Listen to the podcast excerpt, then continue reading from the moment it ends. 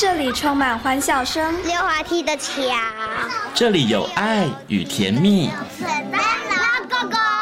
这里有希望和未来。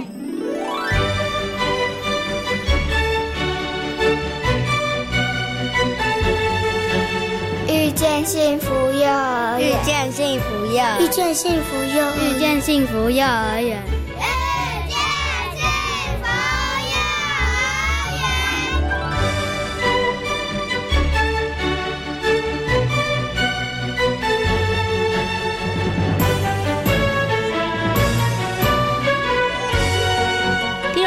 大家晚安，欢迎大家收听今天的遇见幸福幼儿园，我是贤琴。遇见幸福幼儿园节目呢，是每个礼拜四的晚上六点零五分到七点钟，在国立教育广播电台的空中和所有的听众朋友们见面。在今天的幸福幼儿园的单元当中，要为大家来介绍位在屏东县万丹乡四维国小内的四维非营利幼儿园。四维非营利幼儿园是屏东县的第三所非营幼儿园，在课程的设计上面着重在地化跟社区的互动。那如何与社区产生好的互动连结呢？在今天的节目当中，四位非营利幼儿园的李曼君园长将会跟大家进行精彩的分享。那么在节目的后半段呢，我们要进行的单元是大手牵小手。现在呢，大家在公园里头会看到一些共融式的游乐设施，而幼儿园内呢，也推动了融合教育，而这一些行动呢，都是希望特殊的孩子们能够与一般生和平自在的相处，同时呢，也希望借由这样的安排，可以对于彼此的学习成长有所刺激跟帮助哦。那么，在融合教育当中，作息本位是近几年在台湾幼教现场逐渐被重视以及使用的方式。到底什么是作息本？位呢，在今天的大手牵小手的单元当中，就为大家邀请到了中台科技大学儿童教育暨事业经营系的助理教授苏慧金老师，来节目当中哦，跟大家好好介绍什么是坐席本位。在节目的最后呢，我们进行的单元是学习 online。今天呢，私立长庚森林幼儿园的大婷老师要跟大家来分享他们一个叫做“台湾任我游”的教案。好。马上呢，就来进行节目的第一个单元——幸福幼儿园。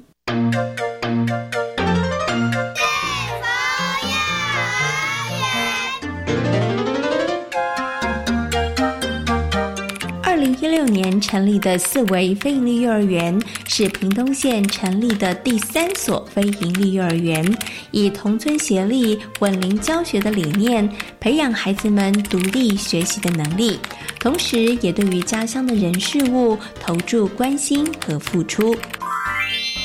今天呢，先前来到了我们屏东四维非营利幼儿园呢，要要为所有的听众朋友呢，哈，还好好介绍一下四维非营利幼儿园的一些课程的特色。那很高兴的呢，要为大家访问到的是我们四维非营利幼儿园的李曼君园长。Hello，小曼园长你好。嗨，大家好，我是小曼园长。四维非营利幼儿园呢，成立到今年呢，一百零八年，其实已经满即将满三年，要迈入第四年的时间了哈。那其实呢，四维非营利幼儿园位在这个屏东的四维国小内。那么在国小端的这个合作的部分上面，其实合作的非常的融洽。因为呢，我刚刚在访问前有请问一下小曼园长，他说：“哎，其实小学部那个小一新生也增班了哈，因为有很多可能呃来读四维非营利幼儿园的小朋友，然后他们就直接选择了四维国小。那我。我想呢，是不是可以先请小曼园长来谈谈，就是在这个四维飞营幼儿园跟四维国小这边的合作，因为看起来其实是非常的顺畅，也互动合作的非常好。你们是不是有什么 pet ball 哈？所以可以让两方其实合作的很愉快。当然，两方合作愉快情况下，对于孩子来讲，就创造了一个更好的学习的环境跟管道。跟大家来谈谈，你们是怎么样达到这样子的一个互相合作很良好的一个方向跟目标的？好，嗯，我在想说，如果是在合作上的部分，我觉得我们真的还蛮幸运进驻到在四维幼呃四维国小的部分。那因为刚开始，其实在跟国小端接触的时候，坦白讲是彼此都还不熟悉。那建立过程中，当然就是可能比较是呃礼貌性的互动。可是呃，我们通常其实都在社区平台里面呢。什么是社区平台？应该说我们就在社区的活动。那学校比如说会有一些万丹红豆节啊、甘蔗节啊，吼这些。社区活动里面来讲，呃，校长国小端这边的老师们，那他就会知道说，呃，园区在推动或者我们的理念跟概念，然后怎么去做结合。那国小端也开始，我们就会更密集的去讨论说，哎，那这些活动里面，那我们国小怎么去跟幼儿园搭配？然后甚至在社区里面来讲，其实校长我觉得是真的蛮幸运的哦。于校长就会特别有一些社区活动里面来讲，他就会说，哎，那这样子有什么活？动其实还可以再去邀请幼儿园去参与。那资源连接的部分，校长也会找了一些资源端推荐给我们。嗯，这大概是我们在互动上还不错的一个连接。那呃，曾经第一年，其实在刚开始我们在做社区拜访的时候。国小因为都会做呃招生，那在我们乡镇的招生其实很特别，我们会有一些呃花车哦，就会大型的电子花车。那国小生会有一些成果的展演。那那时候第一年在成立的时候，校长其实也很用心，他就特别邀请我们幼儿园好，然后陪着他们，应该也不能说陪着，而是说跟他们一起。那也让社区透过不同活动里面去看见这个幼儿园的部分，嗯。所以呢，其实我们是利用社区的活动，它成为了一个平台，让这个幼儿园，然后跟国小的部分，他们慢慢的开始接触，然后开始彼此了解哈。那了解之后呢，其实就可以针对哎对方的一些特色，然后我们可能可以主动出击，然后做一些活动的一些连接跟安排了哈。好，那所以呢，刚刚小曼园长有跟大家谈到了，就是这个四维飞营幼儿园，那如何在这个跟四维国小上面，它开始慢慢的有一些比较多的互动跟连接。那其实我们刚刚有提到了，在四维国小部分上面，它其实真的有增班了，因为小一新生人数增加了。我想请问一下小曼园长，你有没有询问过这个幼儿园里面的家长，就是哎，为什么他们会选择四维国小？是不是因为在这个环境里头，孩子们真的待得比较久了，或者是说，其实他们在幼儿园的时候，他们就透过一些活动，其实已经对国小的部分有一些认识跟了解了，所以他们可能在幼小衔接上面其实是可以更顺利的，所以他们选择到。了四维国小，嗯。应该是说，呃，在孩子在社区的学习，这就是他的根嘛。那我们当然就是从学校端这边开始。那我们的教学里面来讲，有很多都会在这个环境里面走踏。那走踏的过程，它已经就是一个衔接了，哈，环境的一个认识。那家长会选择视为国小，第一个，呃，当然就是环境的安全感。然后还有孩子在这里面学习里面，我们还有一个，就是在大班的衔接里面，我们都会有一个体验课，小一的。体验，那这个营队里面，它会有八周，那它会到国小教室，那会直接有国小的老师带着他们，比如说我们来玩 b u r p l e 的游戏。然后我们来做呃生活常规的游戏闯关，那也因为这样的搭配里面呢，孩子可以更扎实的知道说，哦，原来上国小我要坐在这个椅子上，然后哦我要看黑板，然后抄老师写字，他们就会透过游戏的方式去知道说，哦，原来小一的生活是这样，那家长也就会比较放心说，哦，其实他就更知道说，哦，原来国小的模式是这样进行，那他们要怎么准备，所以他们在跟我在聊。怎么去选择国小的时候，他们就会觉得说，好像直接选择这里，对他们来讲，就直接第一个就是减轻他们的焦虑了。嗯，然后再来是衔接里面来讲，呃，园区在跟国小端做了很多的教学讨论。呃，毕竟是在幼儿园区里面来讲，我们不推就是呃用课本去教学。那怎么样在游戏互动里面去看他呃看到 b u r p l e 学习认知这部分来讲，是需要很多密切的讨论。因为毕竟国小端老师通常老师也会担心嘛，就是啊你如果都不会，我要我我的速度就会很慢呐。对，那我们在这一端里面，幼儿园透过游戏去认识 b u r p l e 那国小端用游戏的方式让孩子可以不要那么。焦虑，然后也是一样，从轻松的呃轻松的状况下里面去开始慢慢的接触。那所以国小端他们在开学的前十周里面，呃，其实是真的有把呃课程把它速度再放慢一点，然后让小一的孩子可以在更踏实的里面去准备这些衔接的过程，嗯。所以其实真的是一个很好的互动哦，而这个互动的模式呢，其实真的也经过前面两年，然后慢慢的不断的这个探索哈摸索出来哈。那对于孩子来讲，其实他们可以在一个呃更熟悉、更安全的环境，那这是硬体的部分。但但是在软体的部分上面呢，其实呢，呃，不管是幼儿园或国小段这个部分上面，我们其实在孩子的幼小衔接，大各自大家都在自己的擅长的部分上面，然后去为孩子做一些规划，也可以让孩孩子能够更加的顺利进入到了这个国小的课程里头了哈。好，所以呢，刚刚小曼园长有跟大家分享这个四维非营利幼儿园哈，其实在四维国小如何两方其实有一个非常密切而且是很好的一个合作的一个经验的分享哦。那我们刚刚有提到了两边呢是从社区活动作为一个开端的认识哈。那其实呢，社区的呃课程或是在地化的课程，本来也就是四维非营利幼儿园着重的一个重点哈。所以以我想接下来呢，就要请小曼园长来跟大家谈谈了。所以，呃，大家都听过在地化，大家也同都呃了解这个跟社区互动的重要性。但是，怎么样在课程当中能够落实？除了您刚刚有提到的一些可能参与社区的活动之外，那我们是不是在课程的设计跟安排上面，我们有主动出击的部分？好，我们有哎特别专门针对所处的环境所发展的一些课程，怎么样来做？我想请小曼园长跟大家分享一下。好，呃，我们园区其实说真的，社区议题都是我们教学的主轴。好，那看起来好像很简单，就是我们教学的日常嘛，吼。但是这样的活动连接来讲，我们会呃透过“有你真好”的概念去贯穿我们所有的课程。那所谓的“有你真好”里面来讲，我们会呃比如说平等、合作、关爱、助人。那其实这就是我们呃协会的宗旨嘛，就八字真言。那这八字真言里面，我们把它套用社区活动里面去连接。那通常十一月是我们的人权日，是十一月二十嘛。那从十月开始呢，我们就会带着孩子去讨论人权的议题。那人权议题里面来讲，会比如说为什么是人人都平等？哦，我可能来自我是原住民的。哦，然后我的颜色跟你的颜色不一样。那透过这些讨论里面，然后我我们开始跟国小串联。好，就刚刚讲做社区平台嘛。那国小的运动会里面，我们会带着人权的宣言。那每年去宣导这些人权宣言，我们透过不同模式。哦，可能有时候是呃旗帜标语，那甚至今年是用脸谱。那明年可能会有不同的议题。哈，就是每次都从人权的议题开始往下推展。那推展完人权议题的。嗯，平等很好之后，那接下来当然我们就要在社区里面怎么去串联，有你真好。那呃，我们通常在学期末里面最大压轴就是跳蚤市集。嗯，那这个跳蚤市集里面来讲，不会只有小朋友在课程参与，哦，就是通常家长也都会一起。那今年比较特别，今年就刚好在这段过程里面来了一只流浪狗，是，就真的很刚好，对，他也来参与了这样，然后他就成为我们的主角。因为在这个流浪狗进入的时候，大家孩子就很焦虑嘛，我们必须要帮他找主人，但找主人的过程中又没有主人。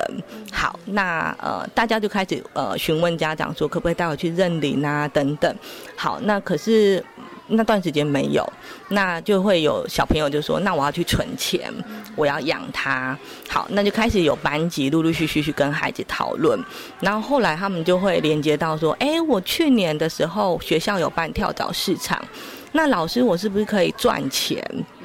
哦，我可不可以我们班来摆摊，然后我们赚钱，然后我们就可以照顾这只狗了。好，那他们就开始讨论，然后就说，哎，好像可以哦。可是你们那么小，可以怎么赚钱？好，那他们就开始产出，比如说我可以做手链，我可以做拼豆。他就把角落学习的能力里面想说，我可以把它变成一个作品。然后去卖，那当然就是呃，到学期末就确实也成型了这样子。那那一天呢，班级就摆了一个摊位，好，然后用孩子的能力这些作品里面，然后他们去展现，就是说啊，我要来执行这个任务这样子。那确实也累积了一些费用，然后真的就是捐款给爱狗人协会。那为什么会捐款的呃部分，是因为我们其实，在筹备过程中哈，其实，在大概我们找主人的第二个礼拜。后来家长就帮我们连接到，就是有人愿意收养它。对，那我们就说，哎，那有收养收养人出现了，那是不是我们就可以不用做了？小朋友就说不行啊，因为我们上次打电话给那个流浪之家的时候，他跟我们说，他们现在都没有钱可以照顾狗了，所以我们还是要把这件事情完成。对，那当然我们就其实我们其实也在呃挑战孩子嘛，愿不愿意呃会不会放弃这样子？那也很开心看到他们坚持完成这个任务这样。对啊，所以我们就这样的计划到跳蚤市场，他们确实大概就是存了一些钱，大概不多，大概快两将近快两千块这样子。对，那就存了一些，然后就捐款给流浪狗之家。是，嗯，这是在课程结合的部分这样子，嗯。所以您刚刚有提到了，在这个社区跟在地化课程里头，就是以“有你真好”这样的一个主轴来贯穿，然后可能会搭配每个月，它可能会有不同的主题，然后跟孩子们来进行分享。哈，好，那您刚刚提到的这个呃跳蚤市场部分，我们提到的是今年比较特别，有一只流浪狗。哈，那其实之前的方式呢，是孩子们把家里的东西捐出来吗？或是大人们把家里的东西捐出来，然后来进行跳蚤市场的吗？呃，应该是说跳蚤市集应该呃重点不能放在于买卖这件事情，而是在于怎么样资源共享。我家有的，那他还可以用，那我的玩具还是好的。所以呃，其实每年如果是固定跟孩子讨论，就是说在这一天我们要一起来交流跟分享。那有什么玩具是我觉得它还可以用，而且它很好，值得跟别人交流？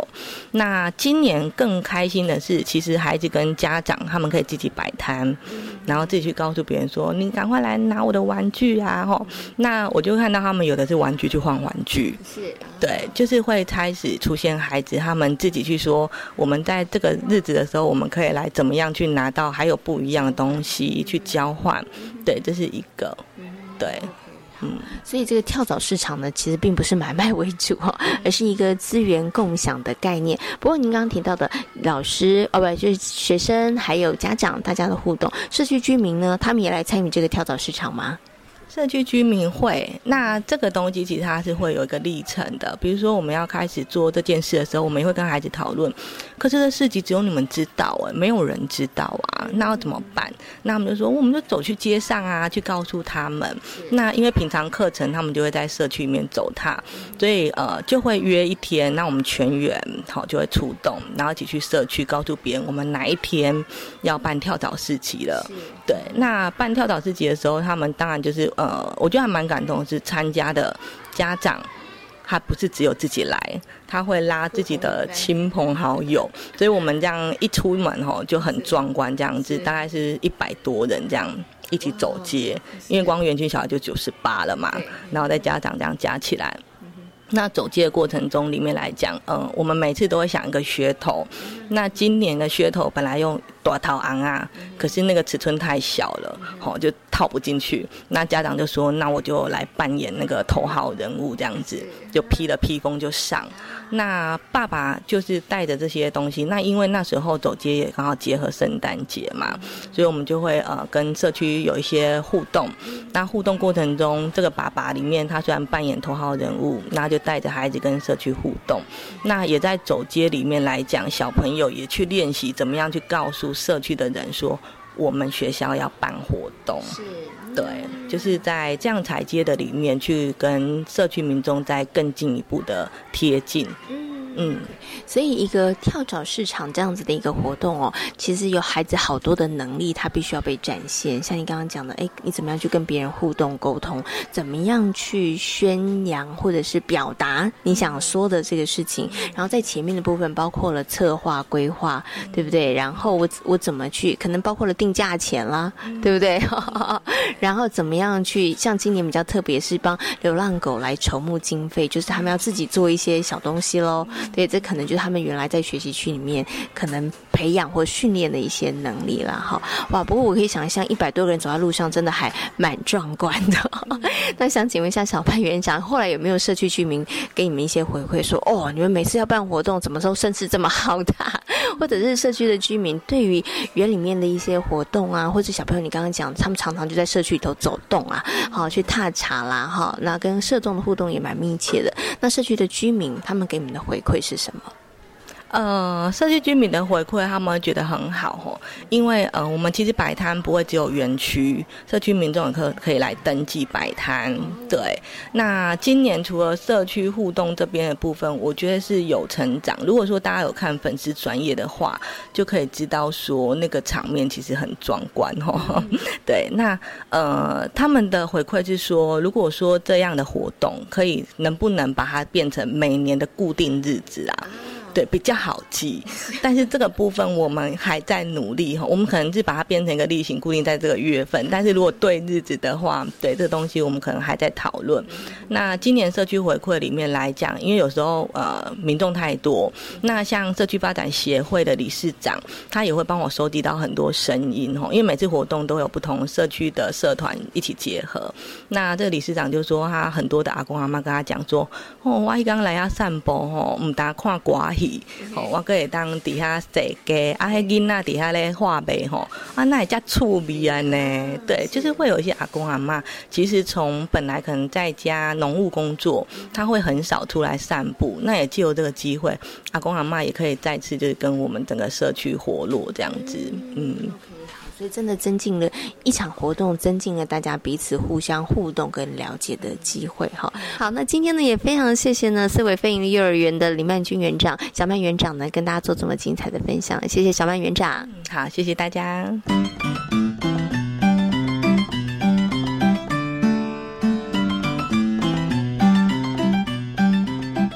从事幼教工作已经十二年的洪怡伦老师，原本在花店工作。在因缘际会下，进入到了幼儿园的教育现场。因为喜欢和孩子们相处，希望能够给孩子们好的成长环境，因此在这份工作上仍然持续努力和精进。那我之前是在花店工作，然后那时候我们社区因为想要办理这样子的幼儿园，就是从私幼转型到社区承接，那时候他们就是呃行政的。部分就是少人，然后就问我要不要回去工作这样子。那那个他们有说过，那个薪资就是从呃政府的经费去给这样。然后那时候我刚好也想转换工作，那所以我就说好，那我就进去，因为我我对我们社区的幼幼儿园也很熟悉，然后小朋友也都很熟悉，那我就进去了这样子，就是这样开始的。是哈，这样一待就待了十二年。可是呢，我想请问一下语文老师哦，当时应该是误打误撞啦，哈，因缘际会，然后进入到这个幼教领域。但是，呃，可以在这个工作待十二年的时间，我觉得这一定有这份工作它很吸引你的地方，哈，或是让你觉得说，哇，在这个工作当中得到了一些成就或乐趣的地方，哈，所以你才会一直留下来。跟大家谈谈，你觉得这个幼教工作最吸引的地方是什么？好，我之前呃，从国中开始就常常跟。就是办小朋友的活动，因为教会的关系，还有呃社区呃寒暑的关系，都会有一些呃体验类似体验营的东西，然后我就会进去当当老师这样子，然后就会跟小朋友一起玩。然后那时候我觉得我我对于这样子的工作应该是很容易就会熟悉起来，所以我才会进去。然后呃在。进去的过程当中，就是有一些活动设计啊，还有什么，呃，跟小朋友相处，我都觉得呃那样子的过程让我觉得很开心。然后我会回想到我之前在我们社区读幼稚园的时候，也是一样，就是老师啊什么的，老师还有呃进来的职工都是我们很熟悉的人，然后那那种感觉就是很有安全感。对，然后我想说，呃呃，我相信我们那边的孩子也是会有这样子感感觉，就是他长大以后。对人都是可以很信任，然后对自己也很认识自己，这样子，嗯。所以是因为也是自己有一个好的一个学习的经验里头，然后也希望呢，在这样的过程当中，可以把这样的感觉带给小朋友，对不对？好，好，那请问一下这个怡伦老师哦，呃，在从事这个幼教工作的过程当中，其实有的时候真的还蛮辛苦的啦，因为你们的工作，你们工作时间蛮长的，对不对？哈，你自己觉得比较辛苦的地方是什么？嗯。我觉得比较辛苦的地方就是呃，有的时候会跟家长的呃学习的想象有点落差。好，我们可能希望小朋友对于学习是一直充满热情的，所以我们不会想要勉强他去做一些比较自私的事情。哦，就连排队也是一样，我们也不会说一定要怎么样排好，但是他们知道要怎么样注意自己的安全，然后不影响到别人就好。对，然后比较辛苦的地方就是，呃，有的时候我们想呃跟家长的沟通啊，就是说，我们可以从这样子的学习模式当中，给小朋友什么样的能力，这样子的沟通是比较要花力气去去沟通。对，嗯，那是我觉得比较辛苦的地方。至于跟小朋友相处。我反而是觉得是轻松的，对对对对。好，那今天呢也非常谢谢呢怡伦老师跟大家的分享，谢谢你，谢谢。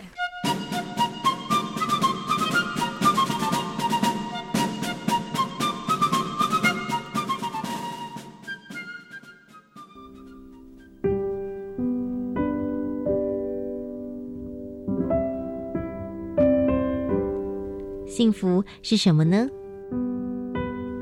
每个人都有不同的答案。幸福其实很简单，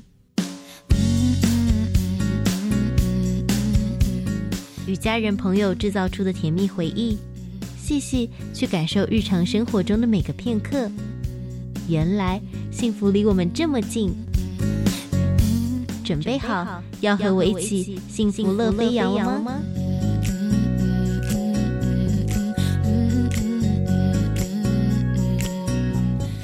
我是银画。周六上午七点钟到八点钟，幸福乐飞扬就在教育广播电台与您不见不散哦。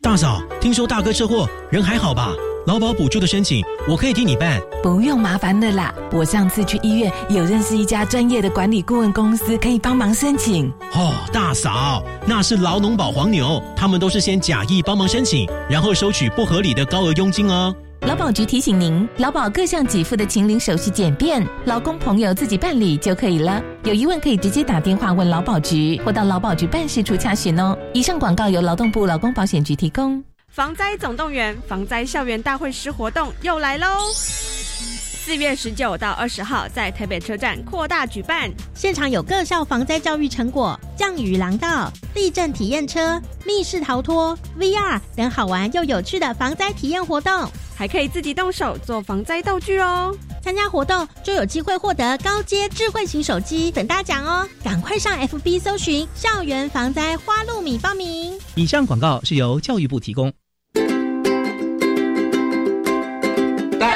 手牵小手。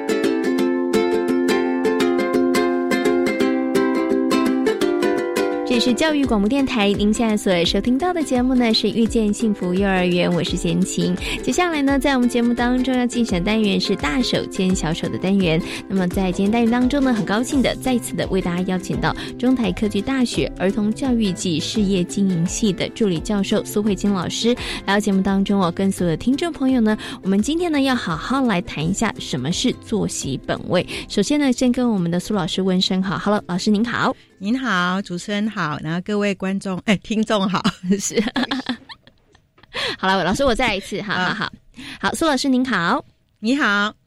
是今天呢，很高兴可以邀请呢苏老师来到节目当中，跟大家好好来谈谈作息本位哦。其实呢，作息本位这四个名词呢，是贤琴在去年啊访问谭秀非营利幼儿园的时候，我第一次听到这样子的一个名词。那我们上次呢邀请苏老师来跟大家谈融合教育的时候呢，其实我们有稍微点到一点点哦。所以呢，今天来好好跟大家介绍一下什么叫做作息本位。其实看这个字面的意思，好像就是。跟生活的作息有一点点关系哈，那到底什么是作息本位呢？老师，好，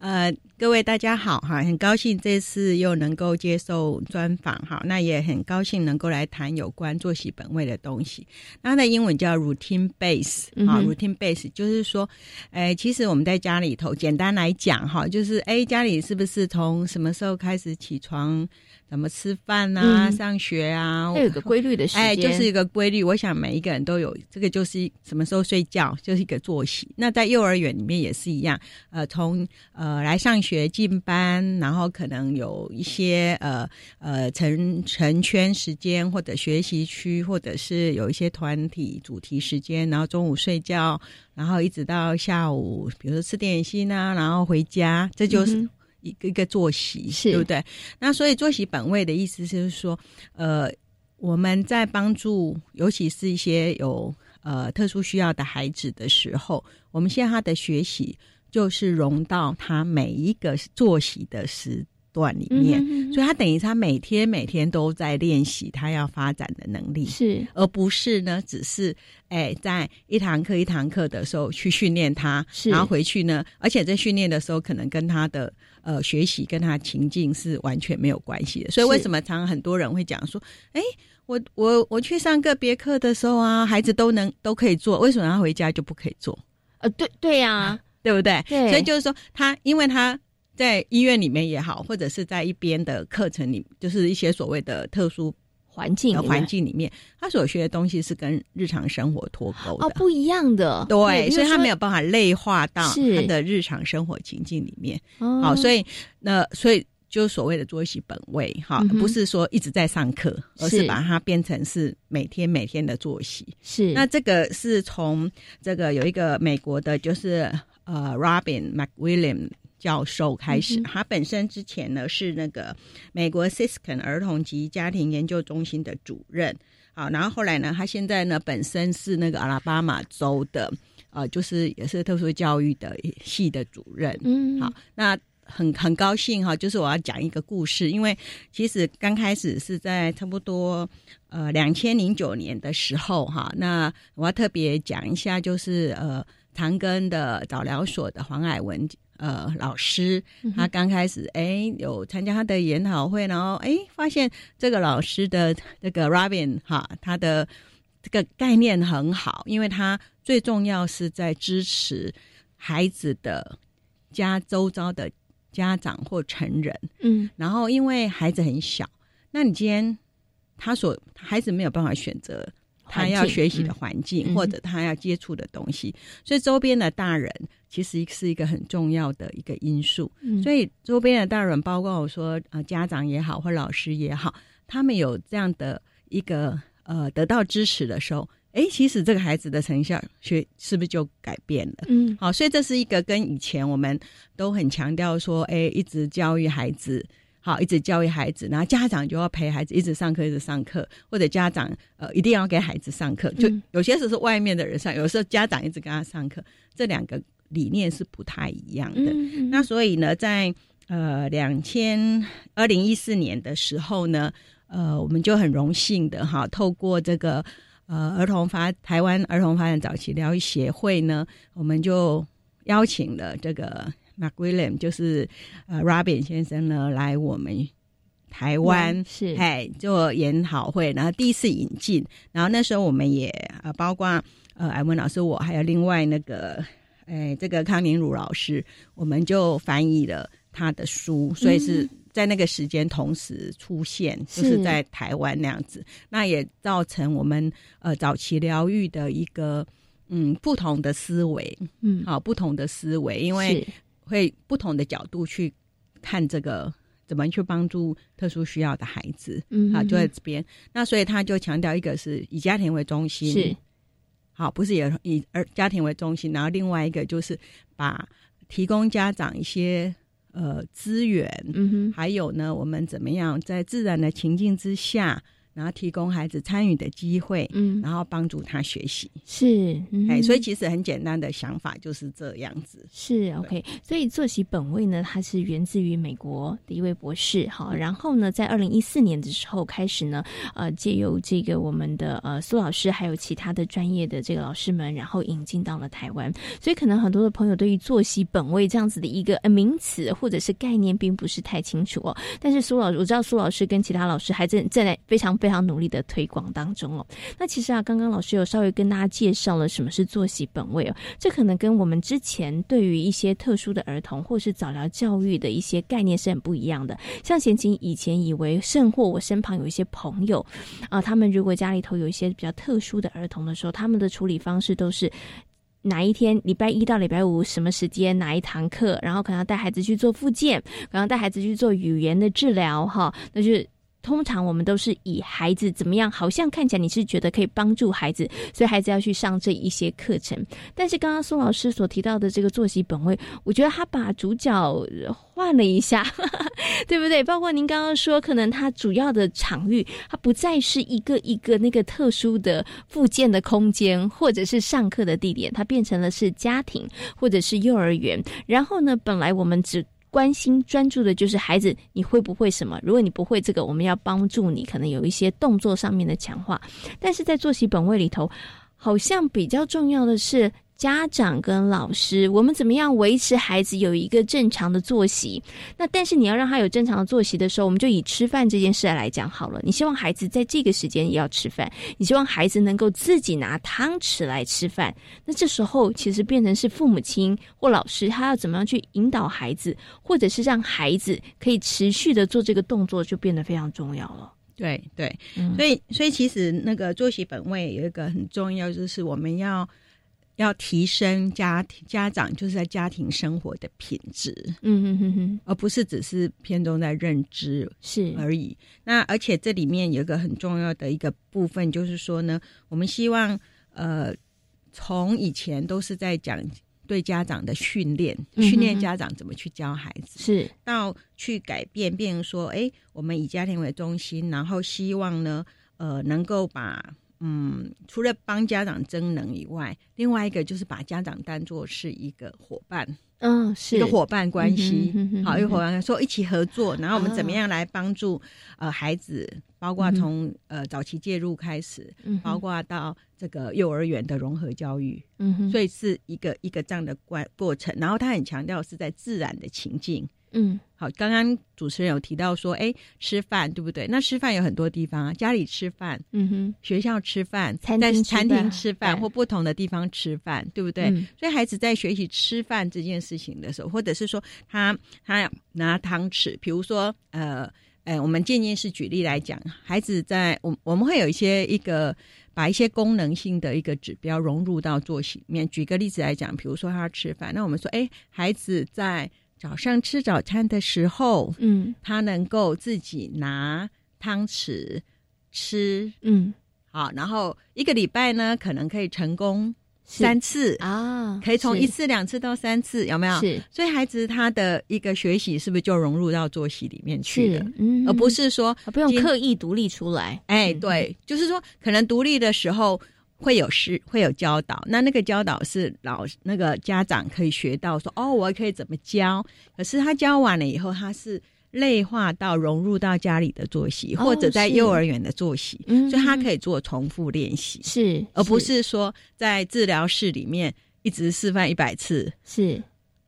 这样了解我的意思吗？对，然后出来之后可能不是那个环境，或者用的汤匙不一样，对他可能就觉得说。好，那我就不会用了，对不对？所以老师，我有个好奇，就是我们刚刚一直在提到作息本位，它可能就是融入在生活当中，也就是我们要创造那个情境，让孩子从生活里头，他其实从不同的情境当中，可能我就学会吃饭、喝水。或者是我可能可以呃，比如说穿鞋哦，或者是我怎么样跟别人打招呼，好，这是从生活当中这些情境里头一而再再而三反复的练习。但是我想可能会有听众朋友很好奇，就是哎，那老师如果这样的话，那小孩子是不是就可以不用送去那种比较更专业的啦、特殊的啊，要另辟时间，或者是我还要这么辛苦带着小孩？跑这个不同的地点，然后安排不同的时间去上课嘛？这个还是有需要的吗？还是其实这两者它应该是应该要并行的？对，呃，谢谢主持人提问啊，因为作息本位里面它有很重要，它有一个就是从呃孩子就是家庭的生态，嗯，好一个生态开始，比如说孩子我们也。儿童的中心，然后家庭，然后学校，然后再来社区嘛，这是儿童的，就是一个生态系统论的一个概念，这样子。所以，当我们并不是要去取代说专业的角色，嗯，并不是，因为我我觉得这个绝对没有那个意思。可是很重要一件事情是说，我们希望孩子他在呃，我们在做一些早期介入，或者是在做一些个别的一个引导的时候呢，我们是希望他能够呃。跟生态还有包括说跟呃整个课程能够去去结合。是好，比如说他可能在呃医院或者是在特殊教育里面，他学到怎么去拿汤匙，怎么去用。可是这个东西用完了以后，他老师老师是在带领，呃，就是示范，嗯，示范给家长，你可以怎么做，然后提供家长咨询。可是家长碰到什么问题？因为家长其实他每天跟孩子时间那么长，他了解状况是很多的，所以等于是他提供的是只是还有咨询，而不是一直在教孩子啊。因为传统很多家长会觉得，我带到治疗室，我带到什么地方就是啊。老师去教，我在旁边划手机。这你说的 好，其实有很多家长是很认真的哈。是那可是你就会变成说，家长没有把这个学起来，或者说他回到家没有运用，他也没有运用。那其实这样对孩子来讲，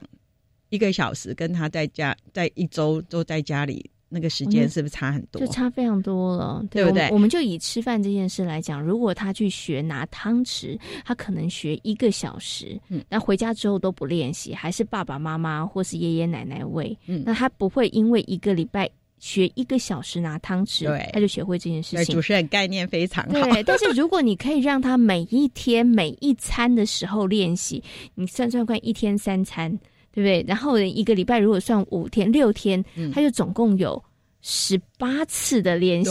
对不对？那每一次都是一个小时，你看他就有十八个小时的练习。那这样子就是在生活当中，慢慢的他的那个能力就被训练，这就是我们讲的所谓的呃功能性的。呃，我们会提供一些功能性的需求评估，嗯，好，那这个功能性的一个评估的话呢，因为有些有些指，如果你的指标是没有功能性的，像比如说我们刚刚讲说，哎，它可以站，嗯，二十分钟是，或者它能够吃几次，嗯，它没有情境嘛，是，那它的功能在哪？我们不清楚。可是如果我们把它化成说，哎，孩子在吃早餐的时候或午餐的时候。他可以自己拿汤匙，然后呢，可以很成功的自己吃三口，不会掉出来，是有没有？嗯啊，可以可以持续多久？哎这样，是不是那个频率、平量的基准，还有然后他在家那个家里的情境都产生了？是，嗯，所以他就会产生一个生活的连结。嗯，好，那举个例子来讲，就是像比如说，呃。呃，怎么讲？我来讲一下哈。好，比如说我们今天在幼儿园里面也是一样。今天这个孩子，他可能我们会希望教他说：“呃，你好，对不起，谢谢，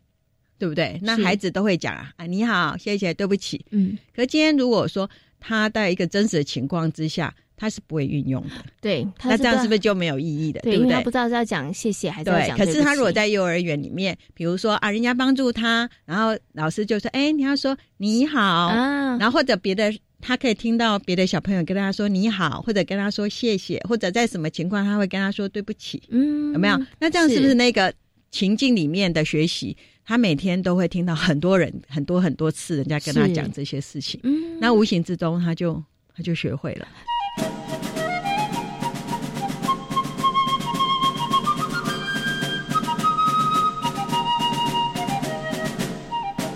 对，如果说我们只是单一的、反复的、不停的训练，其实我练会了，但是我没我不知道什么场合可以用，那它其实就对于我的生活来讲没有任何的帮助，对生活品质也没有改进。对，而且这里面其实我我有特别提到，就是说最主要是呃照顾者，照顾者更知道说他能够提供多元多重的机会让孩子练习，嗯，而不是只是在单一个情境。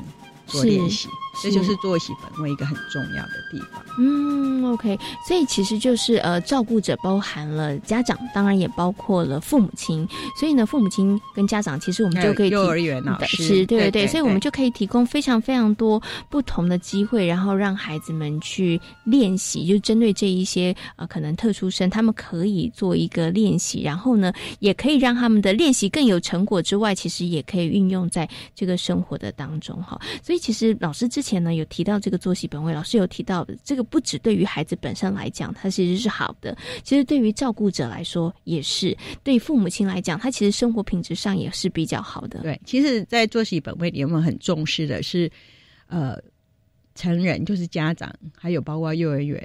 那个老师给他的支持，因为呃，比如说它里面会有一个，比如说访员啊，比如说比较小的话，就是一个道仔的访员，那道仔访员。他到你的家里头，不是一直在教孩子而已，把家长晾在一边，而不是，而是可能他去看呃家长孩子怎么互动，然后甚至于说，包括家长碰到什么问题，然后呃访员可以提供支持，是对不对？所以让知道说，哎，他平常比如说呃在吃饭有什么问题呀，上厕所有什么问题呀，或做什么有什么问题，然后他可以提供家长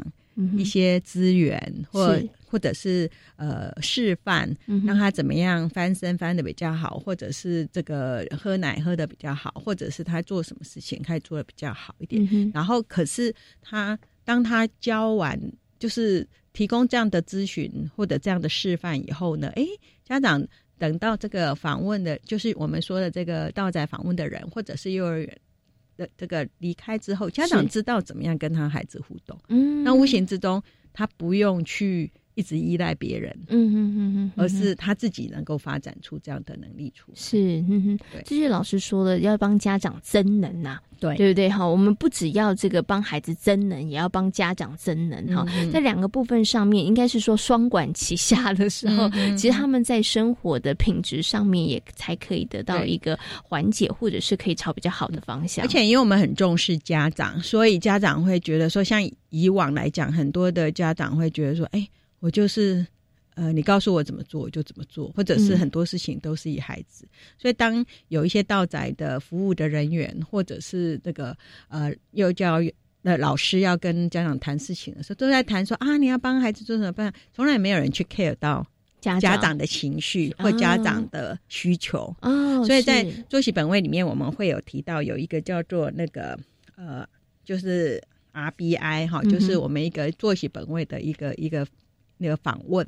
我们去访问，访问家长说：“哎，他一天的作息里面，或者是幼儿老师一天的作息里面，他在哪一个每一个作息，他的满意度如何？那他不满意的原因是什么？然后我们就针对他家长或者幼儿老师觉得不满意的地方，我们可以。”提供很多的建议，或者是提供他一些解决方，或一起来想一些方式来解决。是，所以，所以你提供的一个解决之道是很怎么讲？嗯哼，是成人的需求，是对不对？而且它比较不是单一的，不是你告诉我怎么做，而是其实我们是互动的。对对对对啊！所以你你会发现在呃，在家庭里面，家长会觉得，哎，他以前的人以前可能都是只是着重在孩子，然后都没有人去 care 到。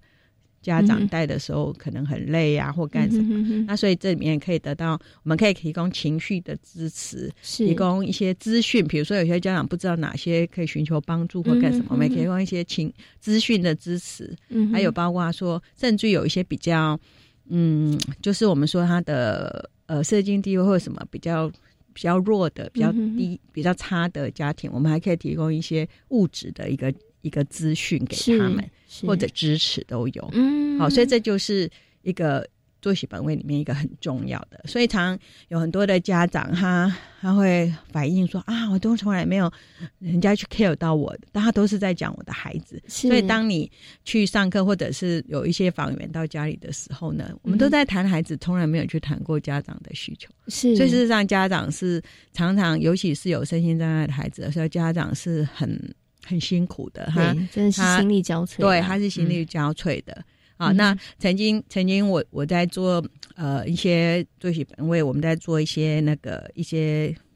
访问的时候，然后呢家长就会说啊，我还希望我从来都没有我自己的时间，我没有自己独处的时间。嗯，然后甚至他去跟他的什么朋友喝个下午茶，都没有。嗯，所以你可以知道说，家长真的是。很辛苦，很很辛苦，而且真的是全副精力都放在孩子身上了。你想想看，家长也好，或老师也好，当他都已经那么累了，嗯哼，他提供的给孩子的关系是不是相对也会比较紧张？对，紧张，甚至于说品质可能就没有那么好。是，对对，所以这也是我们在作息本位里面，我们很强调，我们是支持成人，是支持成人的地方去解决成人的问题。那成人的。问题解决了，家庭生活品质或者是在班上的幼儿园的教学品质提高了，那其实孩子就受益了。嗯，OK，所以它其实就是一个正面的循环嘛，对对不对？对哈，对对，所以我们就是从呃从家长端来着手哈，嗯也提供家长端。那当然在这样子的状况之下，家长受益，孩子也受益。好，那你嗯于是你就产生了一个正向的一个循环了。对，是 OK 嗯好，所以我们真的也很希望透过今天节目的这个访问，可以让大家对于作息本位有更多的认识和了解了哈。那目前其实他真的还在算是。推广倡议的这个阶段哈，但是希望，呃，当有越来越多人知道这样子的一个概念，也可以了解这样子的一个概念的精神之后，真的是不是就可以从我们的政府单位着手，然后真的在每一个呃教育的现场，或者是社服的单位里头，或是家庭里头，大家都可以来实施这样子的一个概念或者是做法了。对对，嗯那这个另外做一个非广告哈，因为目前有关 作息本位的两本书哈，就是都是跟那个呃我们说的那个 Robin 哈 McWilliam 有关的哈，就是是一个是作息本位之早期介入，借由常规支持幼儿及其家庭，这是一本。那另外一本。这刚刚那一本是比较偏零到二岁，就是早期的哈。那另外一个就是儿童课前，呃，学前课堂投入提升儿童生活参与。嗯哼，好，这两本书，所以如果有兴趣再多了解有关作息本位的一些呃听众们的话，那我们也很鼓励呃可以去看一下这两本书。然后、呃，今年的暑假我们也会呃开都会有，他们一年有三场有关作息本位的一些工作坊，所以如果有兴趣的人也可以去搜寻一下那个早疗协会，嗯他们会有举办这样的研习，啊，也欢迎大家来参与这样子。是好，不管是这个家长或者是老师有这方面的需求的话，其实是真的可以把握这样的机会哈，可以借此对于作息本位有更多的认识和了解。嗯那今天呢，也非常谢谢苏慧晶老师在空中跟大家做这么精彩的分享，也非常感谢苏老师，谢谢您，谢谢，谢谢。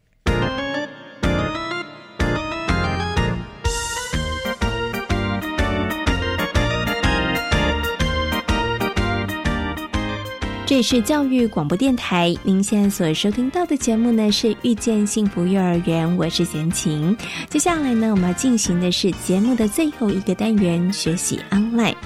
带着孩子们从生活中学习，不但能够激起孩子们的学习动机，同时也能够让他们学有所用，学习的更加深刻。准公共化私立长庚森林幼儿园设计的台湾任我游教案，带着孩子们经由一次次的活动，认识台湾的在地特色，对于家乡的认识不再仅限于纸本。打开五感之后，能够更直接、更深刻的接触学习。准公共私立长庚森林幼儿园的陈静婷老师将跟我们分享他们如何带着孩子们快乐游台湾。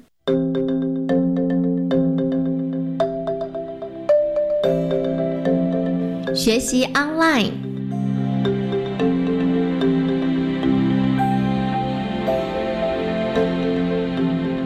一开始就是请孩子回家调查爸爸妈妈的家乡在哪里，然后我们有一班他们分组，因为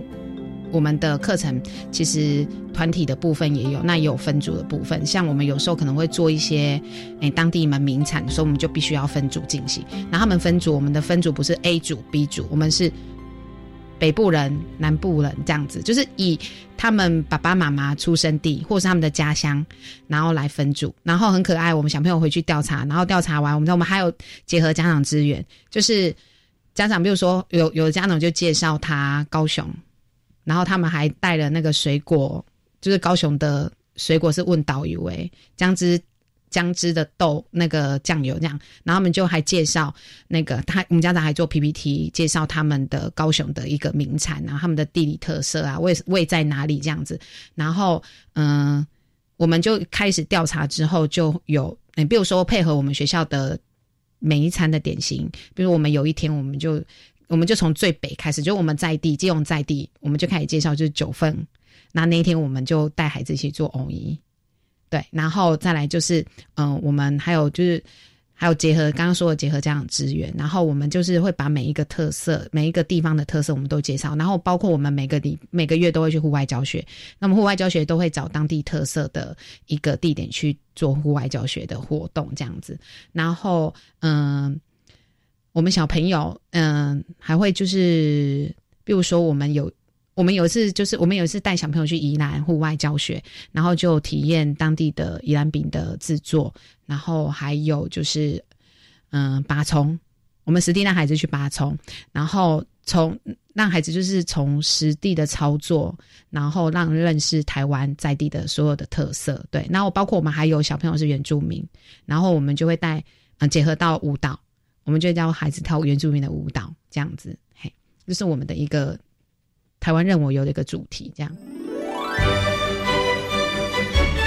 在今天遇见幸福幼儿园节目，为大家邀请到了中台科技大学儿童教育暨事业经营系的助理教授苏慧金老师，跟大家谈到了作息本位，同时也为大家介绍了位在屏东的四维非营利幼儿园。感谢大家今天的收听，也祝福大家有一个平安愉快的夜晚。我们下周同一时间空中再会，拜拜。